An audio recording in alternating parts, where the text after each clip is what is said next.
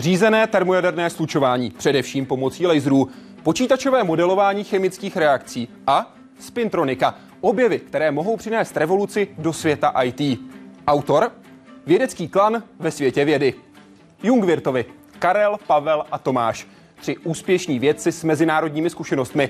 Jaké objevy mají za sebou, čím pomohli lidem v běžném životě a na čem teď pracují?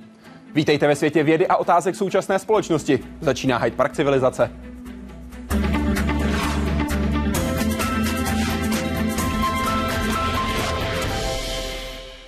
Pánové, vám všem krásný dobrý večer. Dobrý večer. Dobrý večer. Děkuji, že jste přijali pozvání do Hyde Parku Civilizace. Otázky, které na vás směřovaly během celého týdne, ještě budou rozhodně v širším slova smyslu na našem webu www.hydeparkcivilizace.cz. Alespoň co se týká jejich počtu, uvidíme, jak se budou tématicky lišit. Vy, naši diváci, si můžete vybrat různé cesty, jak vaše dotazy a komentáře poslat. Web, Facebook, SMS, Twitter nebo Google+, ty jsou vám samozřejmě k dispozici. Stejně tak jako muži, kteří na tyto otázky budou odpovídat. Jungwirtovi. Jméno, které v Česku znamená špičkovou vědu. Pokud jde o fyziku plazmatu, pevných látek nebo fyzikální chemii, na čele tuzemského vědeckého pelotonu v daném oboru se vždy objevuje jméno Karla, Pavla nebo Tomáše Jungwirta. Otec i oba synové Jungwirtové proto logicky spojili své kariéry s Akademií věd. Nejstarší, Karel Jungwirth, potom šéfoval i jejímu fyzikálnímu ústavu, byl jejím místopředsedou a kandidoval do jejího čela. Fyzika plazmatu, jaderná fúze a v nedávné době i výkonné laserové systémy. To byla a jsou hlavní badatelská pole Karla Jungwirta. Jeho stopa v české a světové vědě není jen v původních pracích a citacích. Zorganizoval a manažersky dohlížel na uskutečnění několika projektů v oblasti laserového výzkumu. Karel Jungwirth se rozhodl, že se tomu bude věnovat a že se pokusí v Praze na akademii vybudovat laserovou laboratoř, kterou nazvali PALS. Ten laserový systém Asterix se podařilo do Prahy nastěhovat, během krátké doby, doby zprovoznit. Tento logistický a organizační úspěch nese ovoce i po 13 letech a bez něho by jen těžko v Dolních Břežanech začalo růst nové centrum laserového výzkumu. Na jehož přípravě se Karel Jungwirth také podílel. Karel Jungwirth se opravdu zasloužil o rozvoj výzkumu plazmatu generovaného lasery v České republice s přesahem do Evropy i do světa. Podobný přesah a překračování hranic je vlastní i staršímu synovi Pavlovi. Jako fyzikální chemik se pohybuje mezi experimentální a teoretickou vědou, mezi skupenstvími nebo mezi buňkou a roztokem. To jsou věci, které e,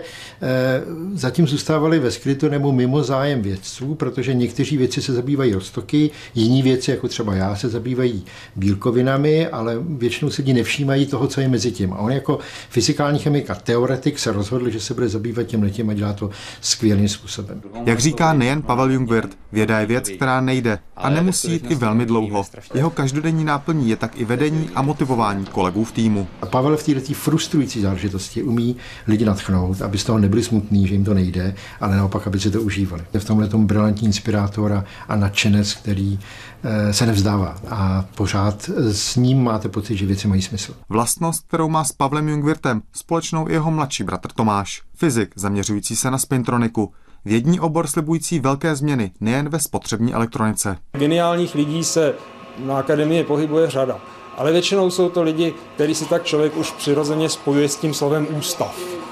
Ale Tomáš je kombinace jednak samozřejmě té intelektuální výbavy, ale taky mimořádný cíle vědomosti a mimořádného organizačního talentu. Ten se rozhodl zužitkovat i v organizování celé vědy v zemi prostřednictvím vládní rady pro vědu, výzkum a inovace. Jeho nasazení tam je e, nasazení, který vyžaduje celého člověka, ale on kromě toho ještě toho celého člověka nebo toho druhého celého člověka dokáže nasadit e, tady v tom ústavu a kromě toho i jinak zůstává normální.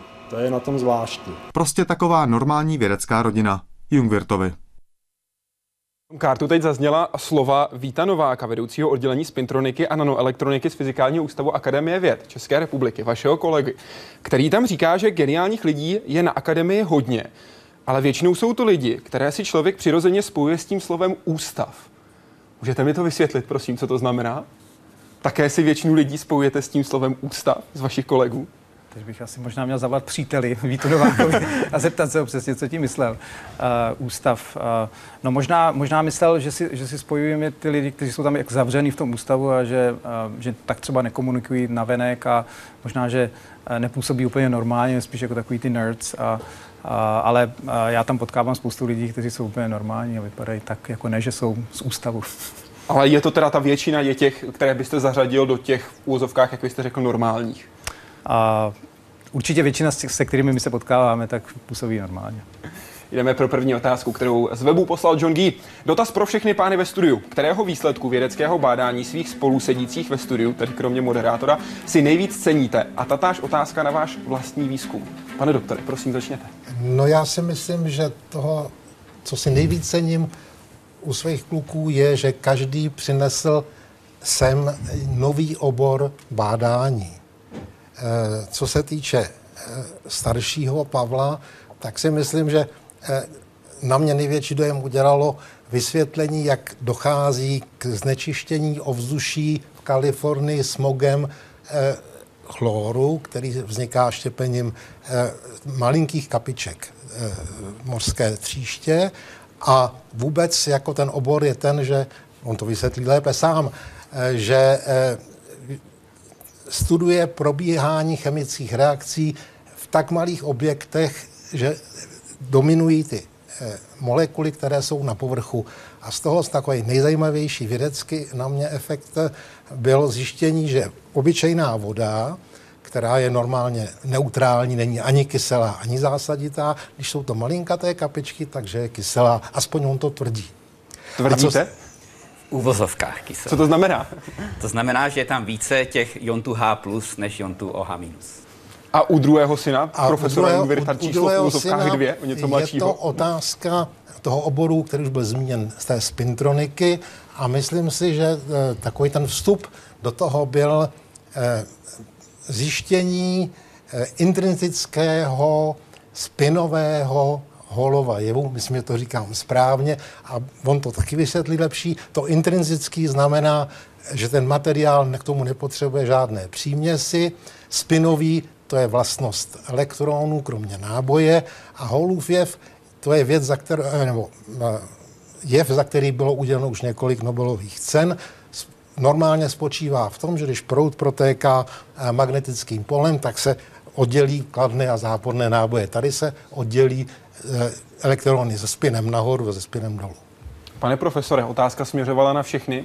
Čeho si nejvíc vážíte u svých si tu chvíli spoluřečníků? Teďka trošku vzpomínám, když jsem ještě bydlel doma před těmi 25-30 lety, tak eh, vím, že jsme si státu povídali o vlnách plazmatu. A mě utkvělo, že jednou říkal, že jsou vlny, normálně vlny se rozptilují jako vlny na vodě, prostě postupně zmizí, ale někdy se tam vytvářejí vlny, takzvané solitony, které naopak se zesilují a pak se mohou šířit eh, jak i po té vodě, to bylo pozorováno někdy v minulém století, tak právě v tom plazmatu, který táta studoval, a to jsou vlny, které nedisipují, které tam zůstávají. Já právě myslím, že on je popisoval a na to si vzpomínám do dneška. Vy sám byste to označil jako svůj možná největší, nejvýznamnější objev? Eh, já si myslím, že eh, sám bych označil eh, za nejdůležitější to, že se nám podařilo s mými kolegy experimentátory vytvořit tým, protože to, kde eh, se snažíme udělat nějaký malý kruček předu, je otázka celého týmu a eh, s tím týmem se nám podařilo se zapojit do světového bádání.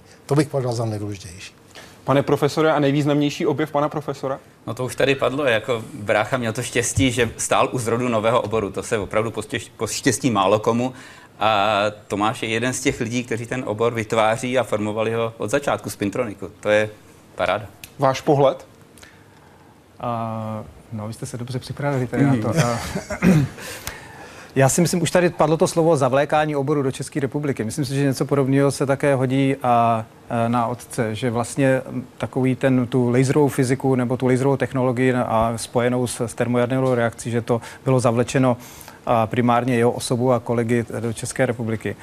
A, a co se mě na tom oboru líbí, je, že on má obrovský přesah i do jiných vědních oborů, protože uh, tam původní myšlenka byla termojaderná reakce, ale jak připravit ty podmínky, ve které může probíhat. A lasery začaly v tom hrát velmi důležitou roli, ale ta laserová technologie se díky tomu posunula obrovským způsobem dopředu a my to používáme třeba i v našem oboru. A, a ty lasery jsou a, dokonalejší a můžeme je používat i v laboratorních podmínkách, i na ty experimenty, které se hodí pro nás pro mikroelektroniku. Takže to je fascinující, to je jako výsledek toho oboru. U bráchy Uh, u bráchy mě fascinují dvě věci. Jedna věc, že on je schopný dělat základní výzkum na věcech tak z prvního pohledu banálních, jako je obyčejná voda. To prostě mě připadalo, že není možné a, a zdá se, že to je možné a, a má v tom evidentně velké úspěchy a, překv- a, a má tam velká, no, přináší velká překvapení. Uh, a druhá věc je naopak, že eh, pro nás, pro fyziky, jakmile ta molekula nebo ten, eh, ta látka má víc než dva atomy, tak už je to strašně komplikované, tak už to není fyzika, je to chemie. A on je schopný vlastně dělat eh, fyzikální modelování nebo používat podobné nástroje, jako používáme ve fyzice,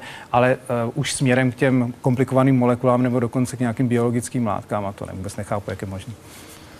Tím souvisí další otázka. Dobrý večer, píše Jakub Edr. Všichni tři se věnujete kvantové fyzice, ale každý úplně něčemu jinému. Byl přesto projekt, na kterém jste spolupracovali? Mohl by být takový? Předpokládám tedy, že jak jste to teď popsal, tak na této bázi asi ne, ale nějaký třeba v minulosti? Chtěl jste krátké odpovědi. Ne. ne? Ne. Ne. Ne. Rozumíte oboru svých, ve vašem případě synů? E, to nemůžu říct. Byl byste třeba mohl být platným členem jejich týmu? Eh, musel bych dělat něco úplně jiného a eh, v tomhle věku už to po mně nechtějte.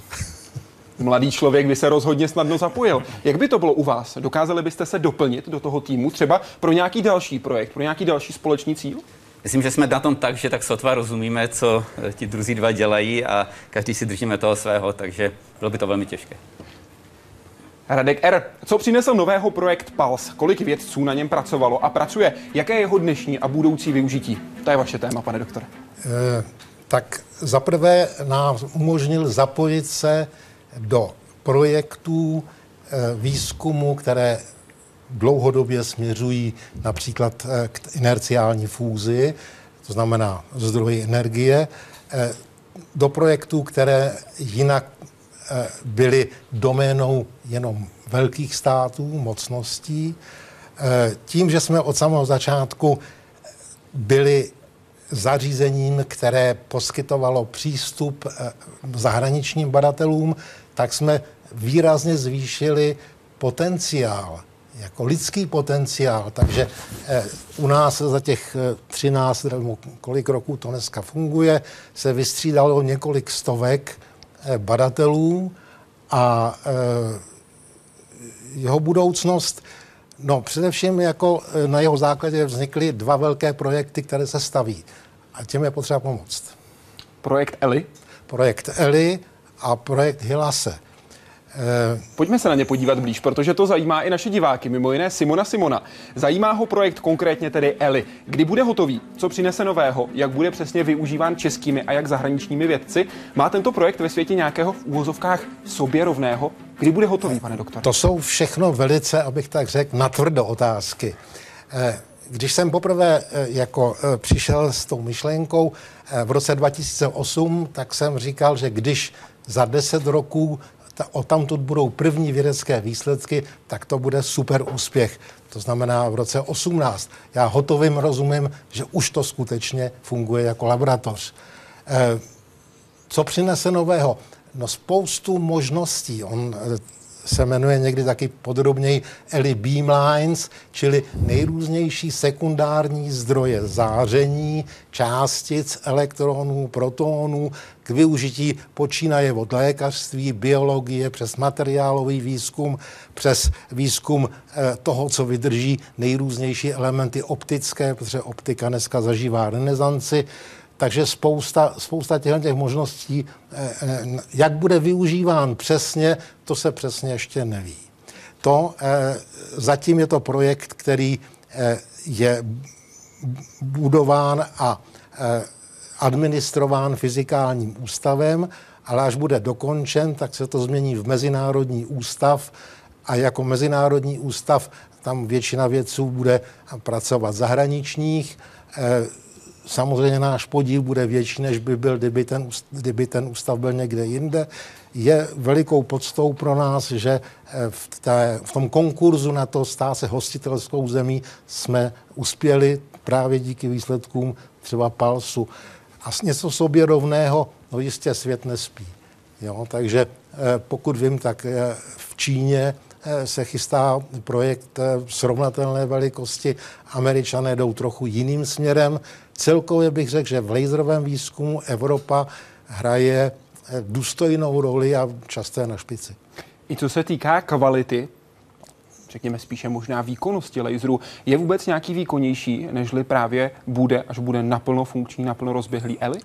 Eh, no momentálně, momentálně ne, ale jako eh, je možné, že eh, se podaří udělat dostatečně energetické lasery, které budou ještě podstatně mít kratší, kratší pulzy a pak ten výkon roste nahoru, protože to je čím kratší puls, tím větší výkon.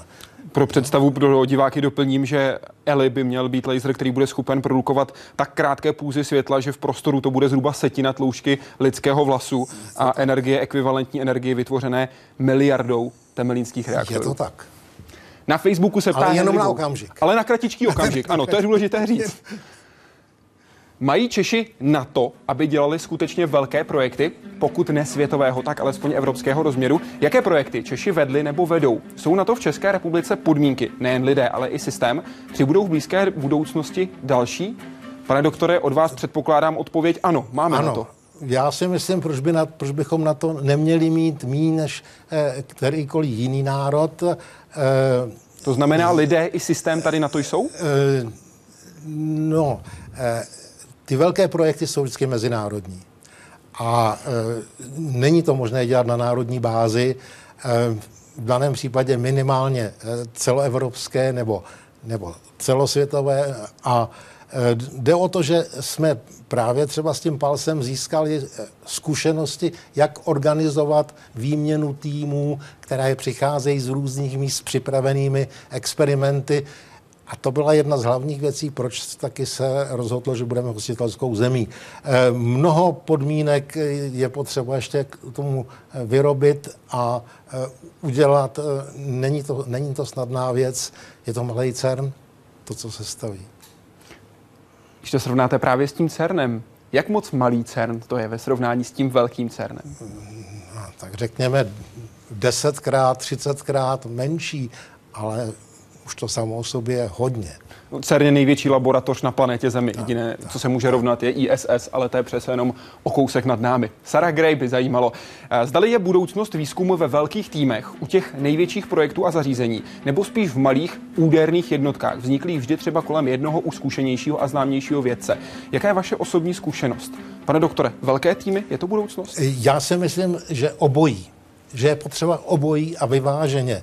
Jsou některá témata, kde je potřeba velký tým a jsou celé oblasti, kde malá skupina může být daleko efektivnější a udělat daleko víc, než kdyby se to moc jako institut Pane profesore, vy vsátíte spíš na ty malé týmy. My samozřejmě jsme malý tým, i když dneska je nás už skoro asi 18 nebo 19, tak nevím, jestli to je malý tým.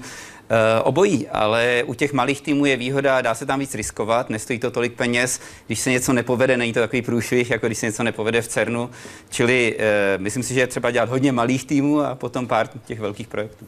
To znamená nechat ten velký tým vzniknout na základě úspěšnosti těch malých? I to se může stát. A nebo, jak to vidím třeba pro sebe, já bych třeba už nechtěl zvětšovat ten svůj tým. Já si myslím, že to je ta akorát správná velikost. Vejdeme se ke stolu ještě na oběd a můžeme ty věci probrat. A pro ten způsob vědy, jaký dělám já, je to ideální. Pane profesore, jaká je vaše osobní zkušenost?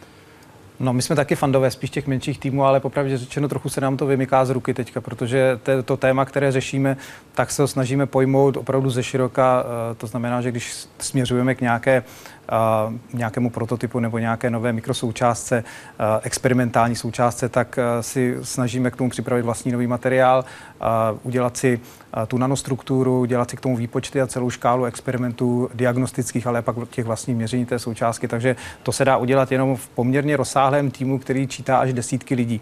Tak, a, a myslím si, že právě kombinace těch různých přístupů vede k těm výsledkům, které máme. Takže já jsem určitě vždycky tíhnul k těm spíš těm menším týmům, ale um, trošku se nám to teďka rozšiřuje a na druhé straně takové ty uh, velké infrastruktury, to má samozřejmě také i pro nás velký význam, protože některé experimenty si prostě my v laboratoři udělat nemůžeme a jsou velice důležité na to, abychom například pochopili strukturu uh, těch našich materiálů a tam je potřeba jít na synchrotrон nebo na nějaký neutronový zdroj. To znamená, měla by tam být výrazná spolupráce. Jdeme na web. Dobrý večer, pane Pavle Jungvirte. Dočetl jsem se, že se zabýváte pamětí vody. Co to znamená v praxi? Jak se taková paměť zkoumá? Dá se srovnat s lidskou? Co všechno jste díky tomu už zjistil? A co se z toho dá využít v reálném životě? Děkuji. To je eh, na hodinovou přednášku, já ji zkrátím do minuty maximálně. Eh, my se díváme, jak molekuly vody zareagují, když do té vody přidáme nějakou látku. Eh, můžeme si představit třeba jednoduchou kuchyňskou sůl anebo nějakou molekulu léčiva. A ty otázky, které si klademe, jsou následující. Kolik těch molekul vody vlastně se změní, změní svoji strukturu, když se tam přidá ta e, molekula? Jsou to jenom ty, které jsou těsně v kontaktu s tou molekulou, anebo se vytváří nějaké dlouhodosavé uspořádání? A potom k té paměti. Jak dlouho to těm molekulám vody trvá, než se uspořádají? A zase, když ta látka zmizí, přesune se, změní vlastnosti, jak dlouho jim bude trvat, než se vrátí zpátky? Takže to je přesně ta paměť eh, vody v našem pojetí. A tu paměť vody jste zkoumali také v souvislosti s homeopatí. Jaký byl výsledek? Ta souvislost je velice vzdálená. My jsme zjistili, že ta paměť vody, voda je na tom velmi špatně s pamětí. Mnohem hůř než já, když jdu nakoupit a nenapíšu si seznam. Eh, pro představu, eh, ta paměť vody, ta vzpomínka, kterou si ty molekuly vody udrží, tak vydrží několik pikosekund. Jedna pikosekunda je miliontina miliontiny vteřiny. Takže my jsme pouze poukázali na to, že představa, že by ve vodě se mohla nějaká molekula otisknout a dlouhodobě tam vydržet, tak tahle představa prostě odporuje tomu, jak se, věda, jak se voda chová z těch základních fyzikálních předpokladů. Takže voda má strašně krátkou paměť. Kdyby homeopatikum mělo fungovat tímto způsobem, tak od připravení k požití, potom účinku by muselo uplynout něco jako miliontina vteřiny a to se těžko dá zvládnout. Jaký je váš postoj k homeopatii jako takové? Neutrální. Já jenom eh, k čemu mám negativní postoj je, eh, když si ta homeopatie vypučuje taková ta vědecká vysvětlení. To si myslím, že není fér. Ale placebo je skvělá věc a proč to nepoužít? Co z toho, co jste objevili, se dá využít v reálném životě? Tak eh, my třeba někdy ukazujeme na slepé uličky. Třeba tady jsme ukázali, že eh, právě homeopatii nelze vysvětlit paměti vody, takže to je takový úspěch, že jo, trošku v úvozovkách. To je mimochodem zajímavé. Je mnohem těžší publikovat negativní výsledky než pozitivní výsledky, ale tohle se nám podařilo publikovat. Takže ve vědě neplatí bad news, good news. No, good news jsou vždycky lepší, to je vždycky jako lehčí publikovat, ale já si myslím, že strašně důležité taky ty bad news. Jdeme na web. Pavle Jungvirte, zabýváte se výzkumem ionizace DNA. Zajímalo by mě, v jaké fázi vzhledem k praktickému využití k léčení váš výzkum je. A zda je reálné, aby vaše výzkumy v praxi realizovala česká firma, či je to u nás prostě neufinancovatelné. Takže když bude pacient na radioterapii, tak ho bude zajímat primárně, co se s ním bude dít poté v těch následujících minutách, hodinách, dnech. To není to, na co my se díváme. My se díváme na to, co se v té buňce pacienta odehraje právě na těch pikosekundách, na těch miliontinách, miliontin vteřin, vteřin. Co se stane hned po tom ozáření? Jaké e, látky tam vznikají, jaké radikály tam třeba vznikají, které potom napadnou DNA, zničí DNA té rakovinné buňky. E, takže v tomto směru jsme strašně daleko od nějakého praktického použití. My také ty naše výsledky nepatentujeme, ale otevřeně publikujeme, dáváme je k dispozici vědecké obci, aby si je potom použila dále. Ale je pravda, že třeba ten mechanismus, jakým nakonec se spustí třeba apoptotická kaskáda, kdy ta buňka se rozhodne, že sama sebe zničí, tak je už dán právě těma několika pikosekundama, kdy se tam vytvoří e, vlastně reaktanty, radikály, které tu buňku napadnou. Takže v tomto smyslu e, se díváme na důležité věci, ale ta cesta je velmi dlouhá. Jinými slovy, jste na začátku toho, abyste zjistili, jak se chovají okolní buňky, které mohou být právě tím ionizujícím zářením poškozeny. A budete se snažit hledat cestu tak, aby poškozeny byly co nejméně. Naopak, my se snažíme ty buňky zničit. Že? Pokud se nebavíme o těch samozřejmě, které jsou uh, zodpovědny za ten nádor, ale myslím ty okolo samozřejmě. Ale ta velikost systému, kterou my jsme schopni zkoumat, a opravdu uh, atom po atomu, tady máte třeba takový sice model atomu z roku 1910, ale kdybychom to takhle vzali, tak atom po atomu se díváme, tak my jsme schopni vzít malý kousek DNA, třeba to nejbližší okolí, čili to není ani jedna celá buňka, na co se díváme. Jak daleko je to podívat se alespoň na jednu buňku? Je to hodně daleko. Co chybí? Uh, To je dobrá otázka, ale my se asi zastavíme tady v tom čase. My to pak předáme jako dalším, kteří si budou dělat takové zhrubenější modely. Ale nás zajímá skutečně, co se děje eh, v tom, potom, potom záblesku, hned potom v záblesku, jaké se tam vytvoří chemické sloučení například. A v tom jsme docela dobří. Tam, jsme dobrý, dobrý, tam dokážeme ukázat, co tam vzniká a jaké jsou výtěžky třeba těch jednotlivých kanálů. Odstartovali jste tedy tento maratonský běh. Je v České republice firma, která by mohla tu štafetu převzít a běžet dál? Nevím a myslím si, že to ani není důležité. My děláme světový výzkum a e, když bude na světě firma, která se to ujme, tak to bude skvělé. Když bude česká, bude to taky fajn. Ozval se už někdo? E, já no, musím zopakovat, to, co my děláme, není e, výzkum pro firmu, ale je výzkum pro vědce, kteří to můžou posunout dál. Spíš jsem myslel z toho titulu, jestli už vy jste se dozvěděli o tom, že na tom někdo v tomto směru dál pracuje. Tak určitě na, to, na té úrovni právě těch jednotlivých buněk a tak na tom se pracuje, ale jak se znovu zdůrazňuje, my pracujeme na mnohem menší úrovni. Dobrý večer, pánové. Vydělal jsem díl Hyde Parku civilizace o objevu Tomáše Jungwirta. Podařilo se už vaši práci dál posunout blíž k praktickému využití. Jak jste na tom, pane profesore? V tom minulém Hyde Parku my jsme tady byli pozváni hlavně kvůli té práci, která se týkala světlem ovládaného magnetu. A, a, ale také jsme mluvili trochu o té spintronice více ze široka. Takže kdybych se to týkalo té, té práce s tím světlem, tak tam by rychlá odpověď byla ne protože tam je třeba si uvědomit, že my jsme se tam dívali v tom experimentu na to, jak by se daly ty spiny ovládat na časových škálách, které jsou, řekněme, o tři řády nebo až o pět řádů kratší, než na jakých dnes eh, fungují mikroelektronické součástky nebo mikročipy. Takže to je opravdu takový výhled do budoucna, kdybychom se dostali v principu na takovéto krátké časové škále, kdybychom přešli od těch elektrických signálů k těm optickým, jak bychom v takovémto světě pak mohli ty uh, spinové nebo spintronické magnety ovládat a číst světlem. Eh, čili to, se, to, je, eh, eh, to je opravdu v tomto okamžiku je to oblast základního výzkumu. Ale my, to, my tyto jevy zkoumáme na různých typech materiálů nebo na různých magnetických systémech a jeden takový, to jsou antiferomagnety, tam se ukazuje, že to ovládání světlem by mohlo být extrémně rychlé, mnohem rychlejší než na klasických feromagnetech, které se dnes používají ve spintronických součástkách. To znamená v praxi? Můžete tam dát srovnání, prosím, o kolik rychlejší? Je to zase o nějaké, řekněme, tři, čtyři řády by to bylo, by to bylo rychlejší. A tím, že se zabýváme různými materiály, tak jsme třeba přišli k těmto antiferomagnetům a tam se ukazuje, že oni mají velice zajímavé vlastnosti pro paměti, které i dnes se používají nejenom v počítačích, ale i třeba v kreditních kartách nebo parkovacích lístcích, takové ty jednoduché malokapacitní paměti. Takže tam samozřejmě nejde o to je zapisovat obrovskou rychlostí, protože tam se třeba v tom hotelu ten, ta kartička, ten, ten klíč zapíše jednou za den, ale mají, mohli by mít velkou výhodu proti těm klasickým feromagnetickým, hlavně k odolnosti vůči vnějším rušivým vlivům magnetických polí nebo záření a tak dále. To je třeba ten typický příklad, když vezmeme parkovací kartu, neměli bychom ji dávat k platební kartě. Přesně tak. No, k platební kartě to nevadí, ale například k mobilu nebo k nějakému silnějšímu zdroji magnetického pole. Takže toto je oblast, kde se snažíme to posunout dál k nějakému prototypu. Jak to tam teď vypadá? Patentová přihláška je podaná? A patenty, ty základní patenty máme podané a teď eh, si podáváme grant k Evropské výzkumné radě, který by pomohl nám vlastně od toho původního nápadu to posunout k nějakému prototypu a budeme zkoušet, eh, kam až se s tím dostaneme. Jaký je váš časový odhad, kdyby to mohlo být? A, tak eh, ten grant je koncipován tak, že my bychom měli mít představu o realizovatelnosti takového konceptu během 12 až 18 měsíců budeme držet palce, aby to všechno dobře dopadlo. Rád bych se zeptal, jak daleko je svět od použitelných optických mikroprocesorů, či zda se jedná o slepou uličku? Uh, no, slepou uličku se určitě nejedná, protože už, už dnes uh, se, uh, je, je možné přivést světelný paprsek přímo k mikročipu. Uh, takže uh, například na komunikaci, na datovou komunikaci uh, si myslím, že to není hudba příliš vzdálené budoucnosti. Uh, na to, aby celá ta uh, uh, ty logické operace, čili celá ta funkce počítače byla místo na elektronech založená na optických signálech, tak to si myslím, že to je ještě hodně daleko. Kvantové počítače? A ještě dál. Co to znamená? no, uh, světlo, uh, nebo vlastně přenášení informace, provádění logických operací pomocí světelných signálů, to je jedna věc a, a kvantový počítač, to je úplně jiný způsob realizace um, tě, tě, těch digitálních funkcí ne na základě klasického bytu, který má nulu a jedničku, ale kvantového bytu, který má všechny možné lineární kvantové kombinace. A tam je problém v tom, že je to založené na koherenci nebo na, řekněme, nějaké stabilitě takového toho kvantového stavu.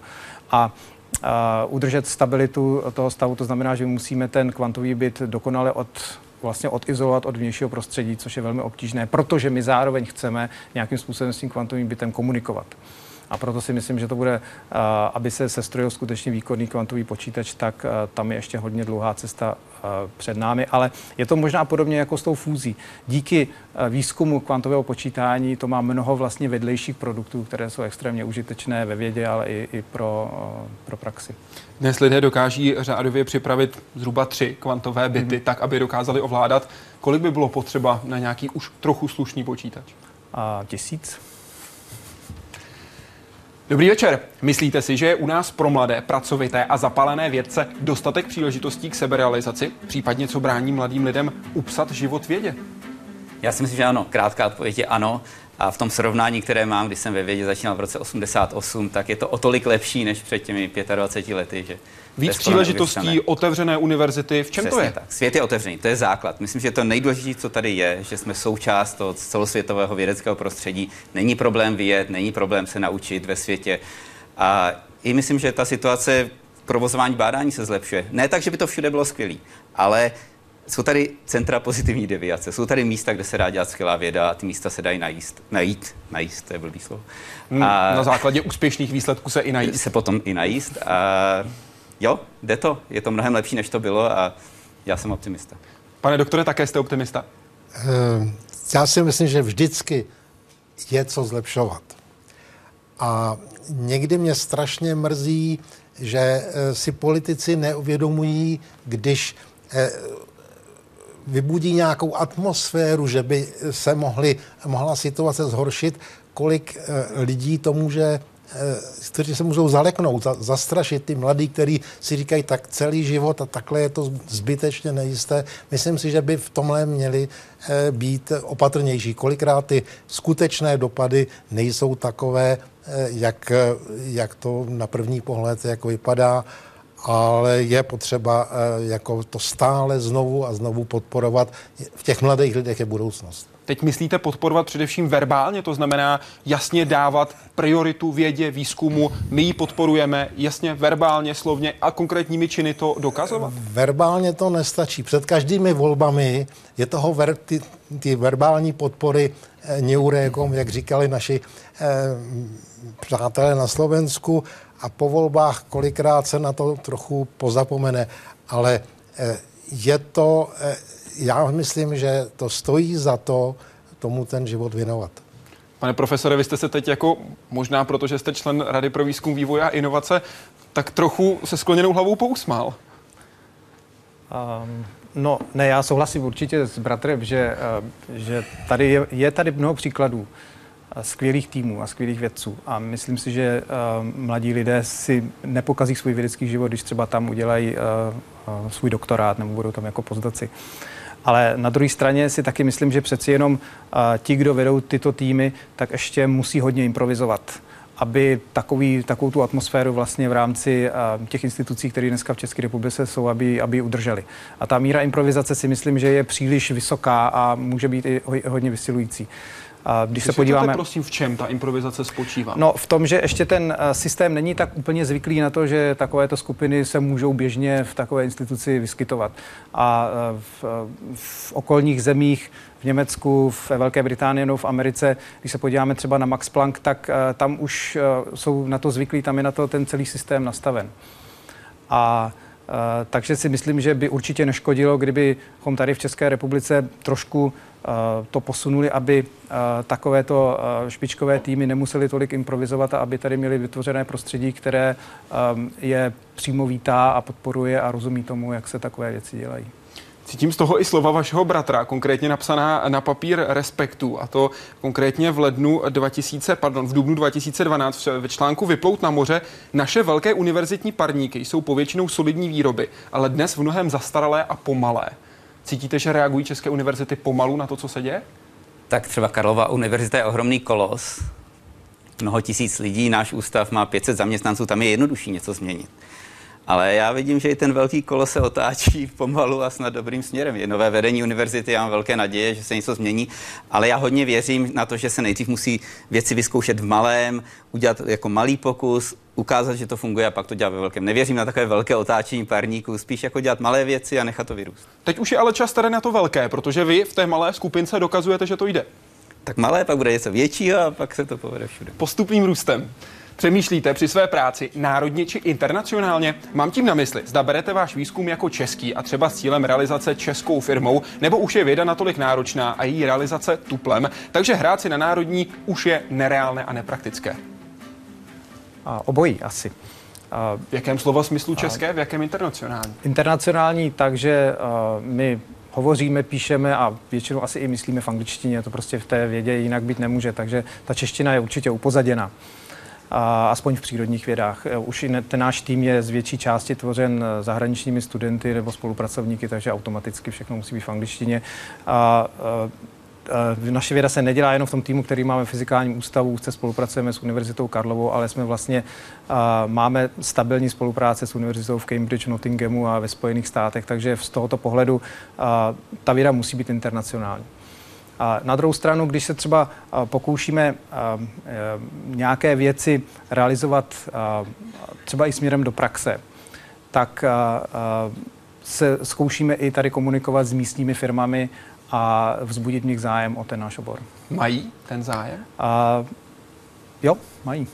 Jak se to projevuje? Projevuje se to v tom, že přijdete za firmou, řeknete, my máme takovýhle nápad, posunuli jsme hranice vědění v základním výzkumu tímto směrem, otevírá to dveře takovýmto směrem, vy v tomto směru pracujete, jste proto, aby vy jste investovali do výzkumu a my vám pomohli s tím dalším vývojem? No, my jsme v tom převádění do té praxe trošku začátečníci, my se to učíme. Teď a, myslíte a, váš tým nebo celou českou vědu? Myslím náš tým. Mám mluvit za celou českou vědu? Já radši za, za ten náš tým. Já jestli se to dá zobecnit, tak ano, pokud ne, tak nikoli. A, a, a takže my jsme to udělali vlastně ve dvou krocích a ten první krok byl takový, že my jsme vzali věc, která nebyla, je z toho našeho oboru, ale nebyl to nějaký, no, nějaká novinka v tom oboru a říkali jsme si, vyzkoušíme si na tom, jak by se na základě takového spintronického jevu dala udělat součástka, která by mohla, nebo nějaká technologie, která by mohla být prakticky využitelná v běžném životě. A máme extrémně šikovného mladého pozdoka, který to celý táhne, tenhle ten projekt a, a dotáhl to až do té, do té fáze, že je nějaký výrobek a teďka komunikujeme s českými firmami a zjišťujeme, jestli by měli zájem to s námi spolu vyvíjet, takovouto technologii a třeba i, a, i umístěvat na trh. A Můžete říct, vlastně, o co jde? A, jde o a, zařízení, které vlastně díky takovému to spintronickému efektu, který vlastně detekuje změny magnetického pole, tak je schopen detekovat velké kovové přítomnost velkých kovových předmětů, to znamená například sledování automobilového provozu, parkovací systémy a tak dále.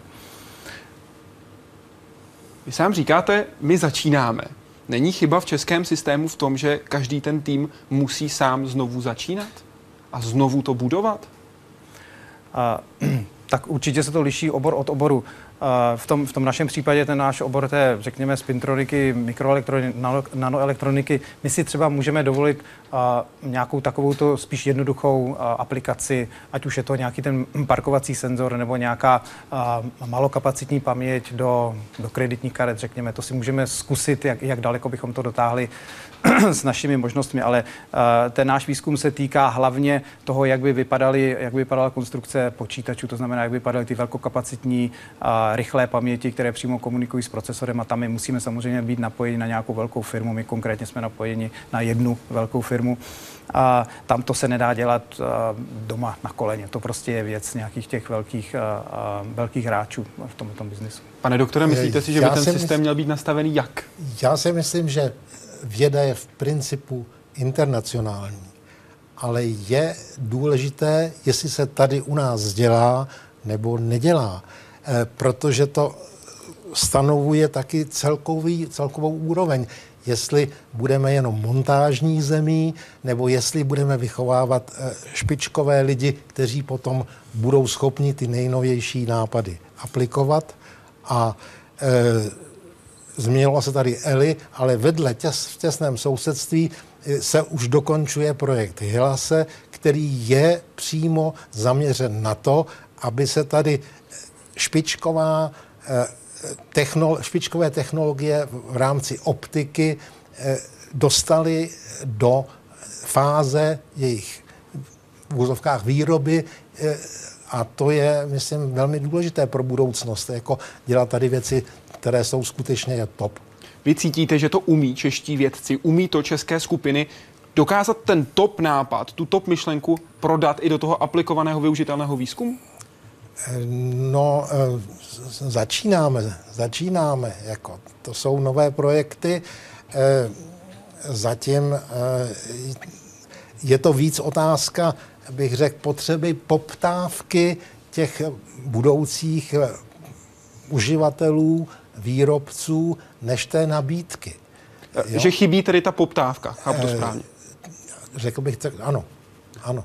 Pane profesor? mezinárodnímu nebo českému. Já jsem chtěl bych říknout mezinárodní, samozřejmě, věda je naprosto mezinárodní, ale jako u toho na tom trvám. Ale vzpomněl jsem si historicky, před 15 lety jsem studoval slanou mořskou vodu v Kalifornii a bylo to skvělé, šlo nám to pěkně. Pak jsem se vrátil do Čech a jak jsem zjistil, že to tady nikoho moc nezajímá. A přešel jsem ke studiu slané vody v lidském těle. Uh, ono člověk se musí taky trošku dívat, že třeba tady to moře nemáme. A uh, tu Kalifornii to zajímalo právě proto, že se báli, že se bude jedovatý chlor vyvíjet někde blízko Los Angeles a nám to tady nehrozí. Takže určitě člověk musí brát v úvahu i ty lokální podmínky. Nakonec je pro mě jednodušší, když budu spolupracovat s kolegou v ústavu, kde si zajdu přes tu chodbu, než eh, když musím letět 12 hodin do Kalifornie. Takže v tomhle smyslu stojí za to uvažovat, co má cenu tady dělat, co ne, ale samozřejmě výraz zůstává mezinárodní. To jste zmínil další svůj projekt. Vy, jak jste to pojmenoval, zkoumáte moře v člověku.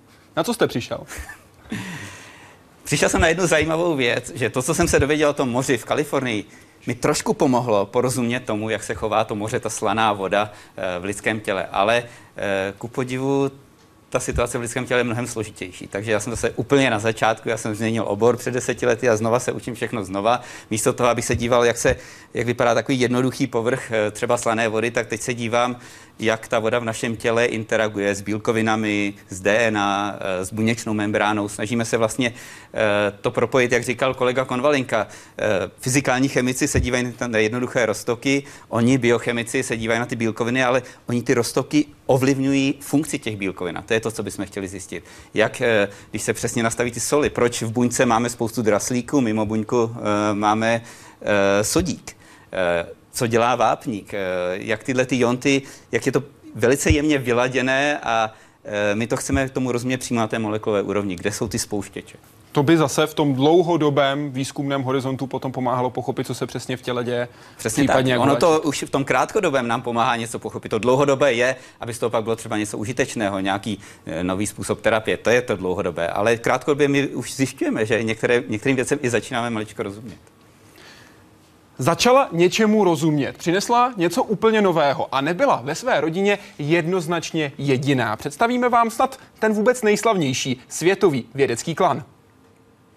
Tři Nobelovy ceny rozdělené mezi čtyři členy jedné rodiny. Tvrdá data, která jediná skutečná věda uznává, jasně napovídají o kom je řeč o rodině Kyriových, plné brilantních vědců, kteří se pohybovali na špičce svých oborů. Na svou dobu určitě mimořádnou okolností je i to, že v této vědecké tradice vystupovaly dvě ženy. Pořád eh, přežívala ta představa, že ženy prostě eh, na vědu mají menší dispozice nebo nemají dispozice. Tato tradice by nevznikla bez jednoho v skutku osudového setkání. This is Mademoiselle Mary Sklodowska, profesor Pierre Curie. Setkání, o kterém si později Marie Curie Sklodovská zapsala. Připadal mi velmi mladý, i když mu tehdy bylo 35. Upoutal mě přístupným výrazem ve tváři a jemně svůdnou netečností v celém držení těla. Jeho řeč pomalejší a rozvážná, jeho bezelstnost a jeho úsměv, současně seriózní i mladický, vyjadřovali sebejistotu. Náš rozhovor se brzy stal přátelským. Zprvu jsme se věnovali určitým vědeckým záležitostem a velmi ráda jsem se zeptala na jeho názor. Pak jsme diskutovali o kulturních a společenskovědních tématech, která nás oba zajímala. Už jako manželé získali spolu s Henry Becquerelem Nobelovu cenu za fyziku, a to za výzkum radioaktivity a objev radia a polonia.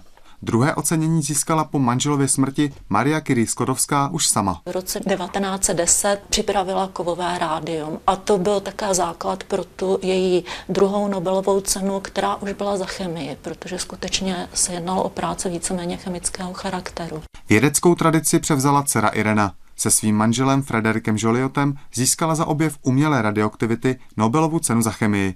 Navíc pak byly blízko dalším objevům, za které Švédská královská akademie udělila další Nobelovy ceny. A to byl objev neutronu, za který byl Nobelovou cenou oceněn eh, James Chadwick a objev štěpení uranu, za který byl v roce 1944 oceněn Otto Hahn. A pozadu nakonec nezůstala ani mladší dcera Eva. Její manžel, diplomat Henri Labouis, získal Nobelovu cenu za mír. Marie Curie Sklodovská, vaše nejoblíbenější vědkyně, pane profesore? Svým způsobem ano, je taková uh, můj vzor, nebo jak to říct. No. Jak se psali, ptal jeden z diváků, jaký by byl ten váš vzor, ten váš nejoblíbenější vědec nebo vědkyně? Nikdy jsem na tohle téma neuvažoval, ale myslím si, že je výborné, že projekty na podporu výchovy nové generace badatelů v Evropské unii nesou jméno Marie Curie. Marie Curie Training Size, Marie Curie Granty, PhD, postdoktorální tyhle. Myslím si, že to je to nejlepší ocenění, které můžeme této skvělé ženě dát. Pane profesore? A, no já zakopávám během svého života často o jméno Lord Kelvin. A ten je pro mě to je naprosto fascinující osobnost vědecká, protože on samozřejmě položil základy termodynamiky, to je, tak jsme se s ním seznámili ve škole, ale on založil i základy spintroniky, protože změřil vlastně před 150 lety první spintronický objev, takzvanou anizotropní magnetorezistenci.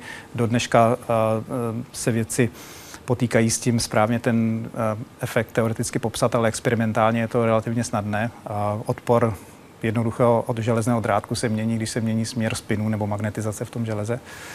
A, ale fascinující na tom je, že on se zabýval těmito experimenty vlastně jako svůj koníček a to bylo v době, když uh, se plul na lodi z Evropy do Ameriky a, podkládal pr- a pokládal první podmořský kabel, který spojoval vlastně spojil Evropu s Amerikou telegrafem. Takže pro mě Lord Kelvin je fascinující osobnost, co všechno stihnul. Ještě možná z místního prostředí Franz Hofmeister. On byl sice Němec jak poleno, ale působil tady a On vlastně eh, zjistil, jak vypadá bílkovina, jak se pojí aminokyseliny k sobě a zároveň udělal tu Hofmeisterovou řadu solí, kterou do dneška studujeme, to, jak právě ionty solí ve vodě interagují s bílkovinami. Tak to je takový můj vzor. A vy jste se také postaral o jeho pamětní desku. Tak to je vyjádření té, té úcty a respektu. On působil tady v Praze v době, kdy tady působil také Albert Einstein.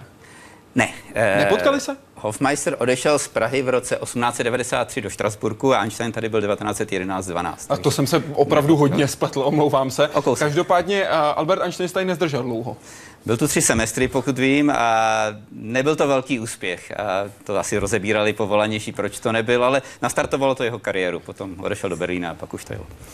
Dobrý večer, přeje Jana Janu. Jaké máte osobní zkušenosti ze zahraničí? Zajímá mě především postoj a přístup lidí k práci a k životu. S čím jste se setkali vy? Jak z toho srovnání vycházejí Češi? Pane profesore, vy jste také profesorem Nottingham University. Jaké jsou osobní zkušenosti a to srovnání?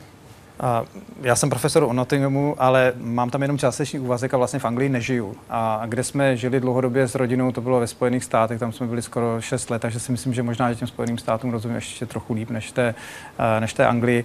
A, a ten přístup bylo to zajímavé. Mám pocit, že, že v Americe asi lidé, ten způsob života je jiný. Oni žijí mnohem víc tou svojí prací, nebo aspoň to tak na mě působilo, že je, ne, není tak neběžné, že by práce opravdu naplňovala téměř celý den a, a ve Spojených státech a, a nemají mnoho času pak na nějaké koníčky nebo na nějaký ten druhý život. A, a oni dokonce tam ani se nejdou projít, prostě do práce dojedou autem, z práce jedou autem, pak autem zajedou na nákup do kina.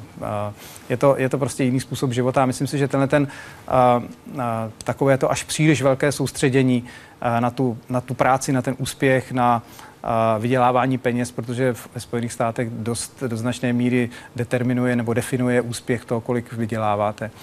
A, takže myslím si, že to bylo jeden z těch důvodů, proč jsme po nějaké době se začali trošičku ohlížet a, té, na, na tu cestu zpátky do Evropy. Vy jste dostal nabídku zůstat ve Spojených státech? A, byly možnosti zůstat ve Spojených státech, ano. Nelitujete, že jste v Čechách? A nelituju vůbec, že jsem v Čechách. Propojíme tuto otázku s další, kterou poslal Jaroslav. Ptá se, proč čeští žáci klesají v testech PISA. Co by pomohlo českému školství? Umí čeští učitelé motivovat studenty? Mění se to v čase? A co srovnání českých a českých studentů a těch třeba v USA? Jsou naši studenti líní? My jsme se přesně na tohle ptali v učené společnosti, dokonce jsme kvůli tomu uspořádali debatu, ta se mi si jmenovala Quo Vadis České školství. Střední škola Quo Vadis eh, a ptali jsme se povolaných lidí eh, ze SCIA, z ministerstva školství a tak dále. Eh, tam myslím, že ano, Češi klesají ve znalostech, to je jedna věc, ale co myslím, že je ještě horší, Eh, nás nejméně baví škola. Skoro ze všech lidí, ze všech žáků na světě, zvláště matematika, přírodní vědy, nás to nebaví. Možná tam je ten zásadní problém. A já to, eh, člověk nemá ze všeobecně zkušenosti svých dětí, ale vím, jak eh, náš nejstarší syn jemu se dokonale otrávila matika a fyzika na základce. Já vzpomínám na svou fyzikářku na Gimplu a nespomínám na ní úplně nejlépe, protože ona po dvou letech si vybrala jinou třídu, aby jsme ji už neotravovali my dva, co jsme do toho trošku šťourali. Takže já nevím, jestli nezačít tady aby, aby to studenty vlastně víc bavilo. A já jsem teďka, eh, mám také jako druhé povolání eh, ve finském Tampere a Finsko skoro je vždycky skvělé a trošku jsem také do toho šťoural, čím to je. Ehm, tam si těch učitelů trošku víc váží a ono to je i vidět tím, že jsou dobře zaplaceni a mají nějakou prestiž. Eh, tam být učitelem na základní nebo střední škole je skoro stejná prestiž, jako být univerzitní profesor. To možná tady je nastavené špatně. Tady univerzitní profesor, to, o tom se hádáme, jestli ho má jmenovat prezident nebo kdokoliv, ale možná jsou v něčem stejně důležití ty středoškolský profesoři a na základních školách. Ti by si zasloužili víc eh, respektu, pra, eh, samozřejmě lepší plat, ale také bychom po nich potom měli chtít, aby ty žáky motivovali, aby to bylo zábavné. Vy sám popisujete tu situaci ve Finsku jako trošku z jedné strany do druhé strany. A to, to, co se týká vysokých škol, kde je tvrdá konkurence vysokých škol, a středního školství, kde to vystihuje citát skuteční vítězové nesoutěží. Jak to, že to funguje a která cesta je ta nejlepší? Nebo Já jsem to napsal slovek do respektu, kde se ptám právě, jak to může fungovat. Já nevím, jestli to funguje. E, tam totiž donedávna ty základní střední školy i ty univerzity byly nastaveny stejně. Právě hodně na tu kooperaci, málo na to soutěžení. A oni asi před pěti lety úplně přetočili ty vysoké školy do toho amerického až hyperamerického modelu. A já nevím, jestli to bude fungovat, ale možná jo, možná ty vysoké školy, tam už se to dá víc dělat kompetitivně. Ale já si myslím, že je dobré nastavit ty základní a střední školy kooperativně, zvláště u nás. A e, integrovat i žáky, kterým to moc nejde, integrovat Romy, e, ale jde o to, aby ty žáky ta škola bavila. Já si myslím, že to je hlavní. Vy jste zmínil to přejímání profesur.